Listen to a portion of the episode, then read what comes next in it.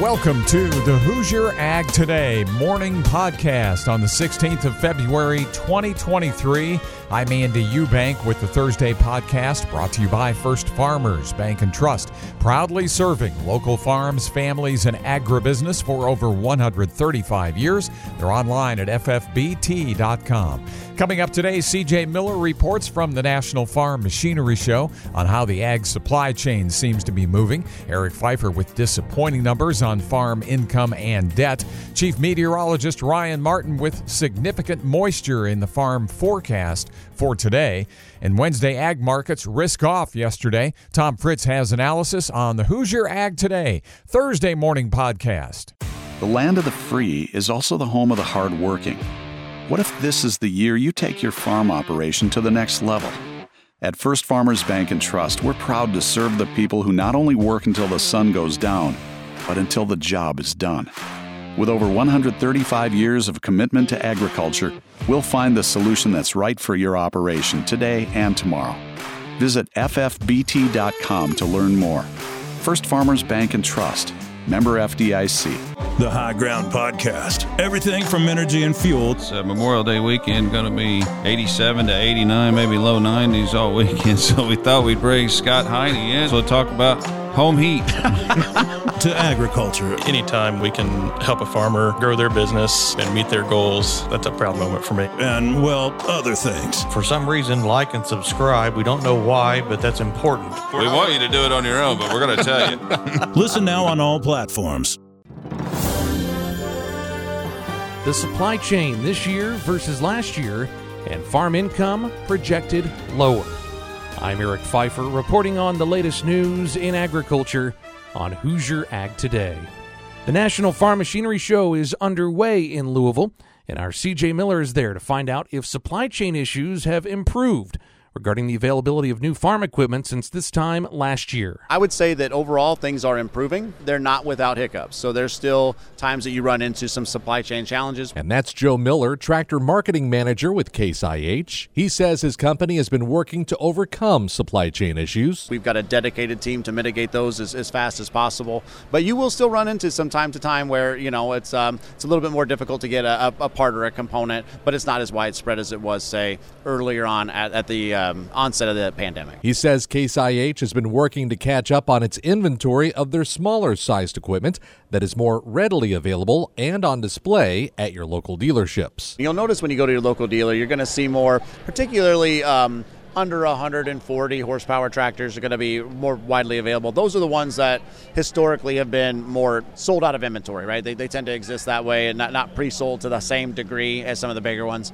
Um, but when you get into the bigger horsepowers, that's when, again, it's, it's a, a lot of strong uh, demand from customers. And as such, you know, that's a more of a pre sale. So the inventory is still uh, pretty tight. But he adds it's still a matter of supply and demand. And since the demand is still strong for new equipment, that's an overall positive for both Case IH and the ag industry. Yeah, it's, it's great to be in a, a strong market. We're also, you know, our, our forecasting and uh, being able to bring new products forward with an understanding of, you know, what the supply base needs to be for that. We're just mindfully attacking every single one of those things. Read more about how supply chain issues have improved for Case IH at HoosierAgToday.com. Reporting from the National Farm Machinery Show in Louisville, I'm CJ Miller. The U.S. Department of Agriculture expects farm income to decline this year. Their February farm income report shows that net farm income, a broad measure of farm profitability, is currently forecast at $137 billion this year. Farm Bureau economist Danny Munch says that represents a $26 billion decline from last year. And that $26 billion decline erases the $22 billion gain that farmers were expected to receive between 2021 and 2022. So a big drop from last year, but we're still above the prior 10 year average, which is a good thing. As you can imagine, a big part of that decline in net farm income stems from increasing input costs. The report expects farm and ranch production expenses to continue to increase by 18.2 billion or 4% over last year. That's already on top of a 70 billion dollar increase from last year. Much of those increases are linked to marketing and transportation expenses, interest expenses which are going to increase as the Fed attempts to fight inflation, and labor costs which are increasing across the board. Munch says debt in the farm sector is also expected to increase to a record 535 billion dollars Most of that's tied up in the form of real estate debt, mainly because farm real estate continues to increase in value. This really just means that the, the value of assets regularly being purchased with debt is rising. So it'll be increasingly important for farmers and ranchers to pay down debt and maintain that healthy balance sheet. And that's going to be ever more cumbersome as interest rates increase well into the next few years. You can read more on this on the Market Intel page at fb.org. There's a link at HoosierAgToday.com. Also at HoosierAgToday.com, other farm news, including Mexico issuing a new decree to revise their GMO corn import ban, doubling down and moving up the timeline. Visit there now, HoosierAgToday.com. I'm Eric Pfeiffer, Hoosier Ag Today, Indiana's Farm Network. Your operating loan for your farm needs to cover all that could be. That's why Farm Credit Mid America offers flexible financing options to take care of the day to day so you can free up capital to maximize opportunities for your farm. Use our online banking or mobile app to conveniently check funds so you always know how much cash you have on hand and can plan for what's ahead. To find an operating loan that works for you, visit e-farmcredit.com. Subject to credit approval, additional terms and conditions may apply. Farm Credit Mid America is an equal opportunity lender. I'm Chief Meteorologist Ryan Martin with Hoosier Ag Today's Indiana Farm Forecast. We've got a significant round of moisture trying to lift through the state here today. This is going to be all rain at this point. Cold air is coming in behind it, but I think the moisture is done before the cold air gets here in earnest. Quarter to one inch rainfall totals is what I'm calling for for all of Indiana. The heavier rains, the central southern parts of the state. Uh, in the north, I still think you're seeing some decent moisture, but this is all winding down as we approach evening to midnight.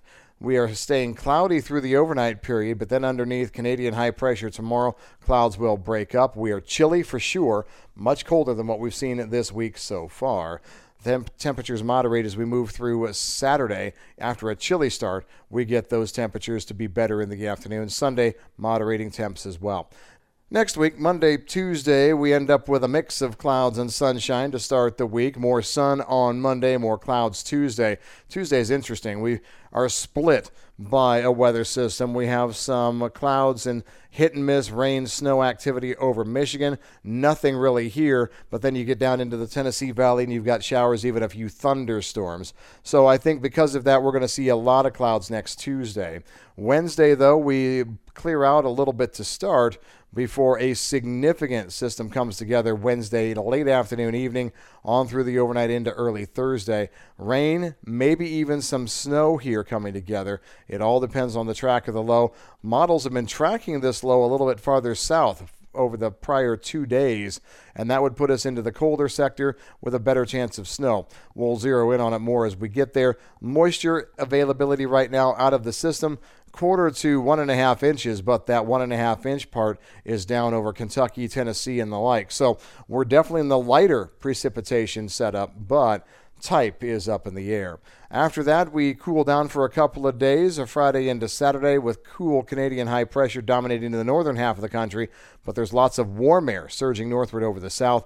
That to me spells a very active precipitation pattern as we finish February and go into March because of the warm air versus cold air battle. That's a look at your forecast update. I'm meteorologist Ryan Martin. A sell off in the ag markets and many other markets too. This is Hoosier Ag Today and the Wednesday Farm Market Review. I'm Andy Eubank. The review is brought to you by Seed Genetics Direct. Visit them in the North Wing at the National Farm Machinery Show, and they'll even give you a price list. Value, knowledge, performance, it's in their genetics. Settlements from Wednesday trade coming up. First market analysis, which I secured at the end of the trading day, from Tom Fritz, EFG Group in Chicago. Tom, a very strong U.S. dollar index on Wednesday and a sell off, and actually a sell off just about everywhere you look, although in some cases off the lows by the end of trade. But corn, soybeans, and wheat down. Was it simply risk off? Oh, I think initially uh, that was it in a nutshell. The strength of the dollar really inhibits uh, potential U.S. exports going forward. But uh, there's also some other news, uh, or I should say, a lack of news.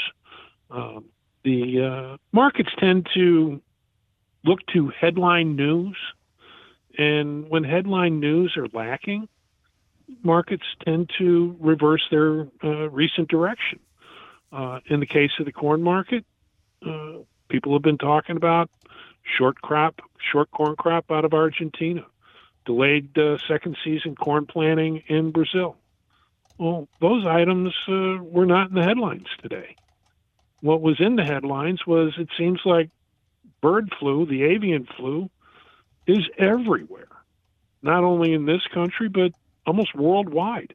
Um, of the major poultry producers, the only place where I've seen so far where the bird flu hasn't shown up is in Brazil. But uh, you know, I think you know you couple all that together, and you know, with the lack of uh, headline news, uh, I think that's why the corn market retreated, especially since challenging interim highs just the other day.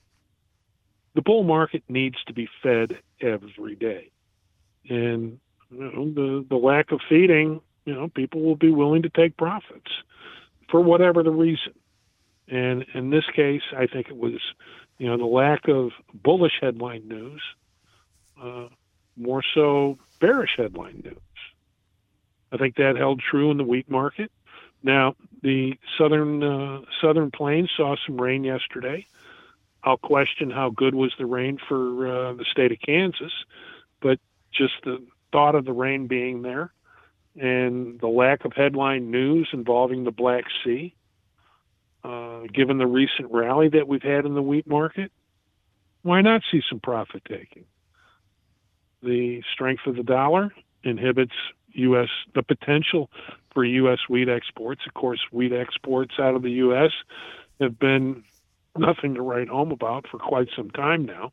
In fact, there was a story I saw earlier today Brazil sells wheat to Bangladesh. First time in eight or nine years. Why is that? Well, Bangladesh doesn't want to go to the Black Sea. They're afraid of, you know, what's happening over there, of what could happen over there. And the U.S. just isn't competitive. So, you know, it's kind of like a double whammy for the wheat market. But I don't think the wheat market's going to go away anytime soon. If you look at the breakdown, uh, Kansas City, albeit lower, still gains on Chicago, and that's usually indicative that you know wheat prices longer term have the potential to go higher. So, but you know, does that mean the market's going to go up every single day? No. After the last couple of days, we had a little bit of a uh, technical overbought. I say little, uh, nothing dramatic, but uh, you know, it invokes the uh, rationale for some profit taking and the wheat market's got a fair amount of volatility to it. Soybeans, I think soybeans, sure, you know, we can tout uh, the higher dollar. Uh, the slow but sure advancing harvest out of Brazil. Uh, is the Brazilian harvest going to be big enough to offset the possible potential shortfall out of Argentina? We don't know that yet. All we know is that FOB prices in Brazil have gone negative for the first time in a year and a half.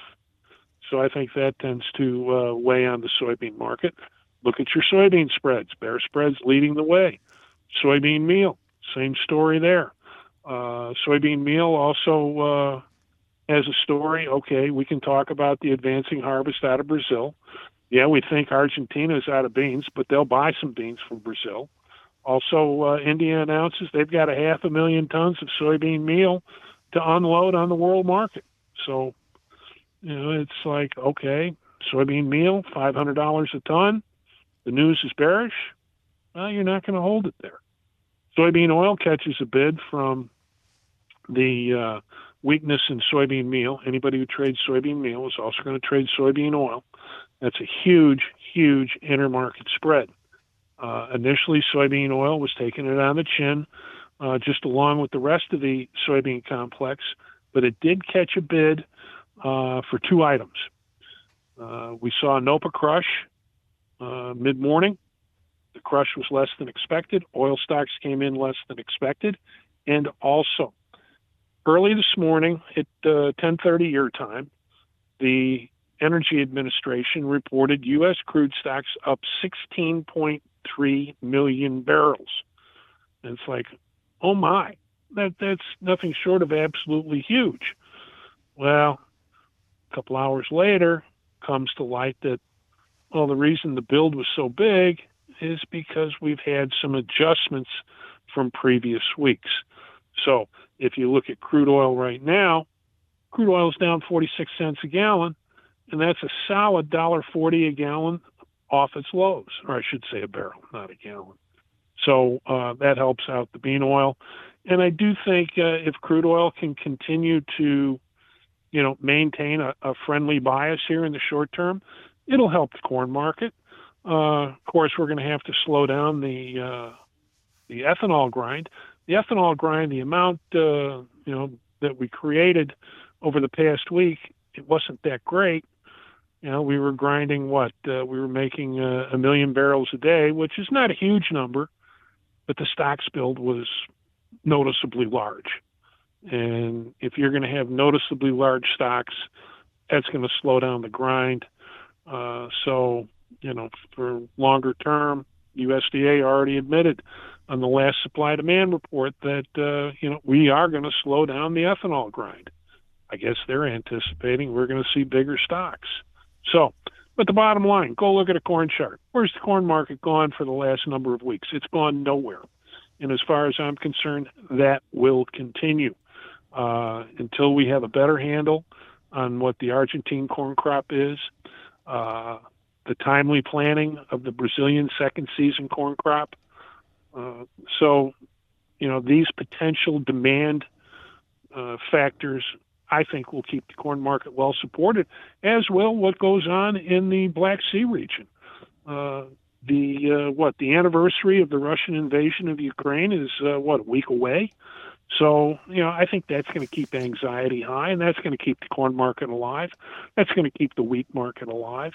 Uh, doesn't do much for the soybean complex. Well, maybe soybean oil, because a tremendous amount of uh, sun oil comes out of the Black Sea region. So, if there's disruptions there, you know, okay, you'll see some uh, substitute buying uh, in the form of soybean oil. But in the case of soybeans, you know, as far as I'm concerned, it's called the February break. Many, many years ago, when I got into this business, the old timers would talk about the February break. And basically, what that was was the realization of the Brazilian soybean crop. The February break usually signified that Brazil had a really big crop. And I think right now that's what we're seeing. Is the soybean market going to fall apart? No. But, you know, the other side of that coin is what kind of production will we see out of Argentina? Are they going to be offsetting issues? Some days the chatter is yes, they are offsetting issues.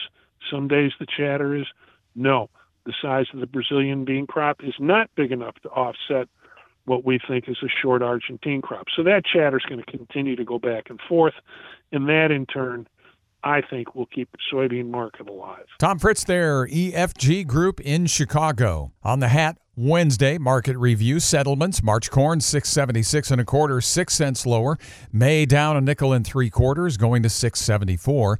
Beans about a dime off the low on the March, 1525 and three quarters, still losing 11 and three quarters. And 1519 and a half May beans down a dime and a half. March wheat, 769 and a quarter, down 16 and three quarters. And mostly lower in the meat markets. April live cattle, seven cents off. 164.60 and April lean hogs 86.50 75 cents lower. I'm Andy Eubank with the Wednesday market review. This is Hoosier Ag Today, timely, relevant, credible.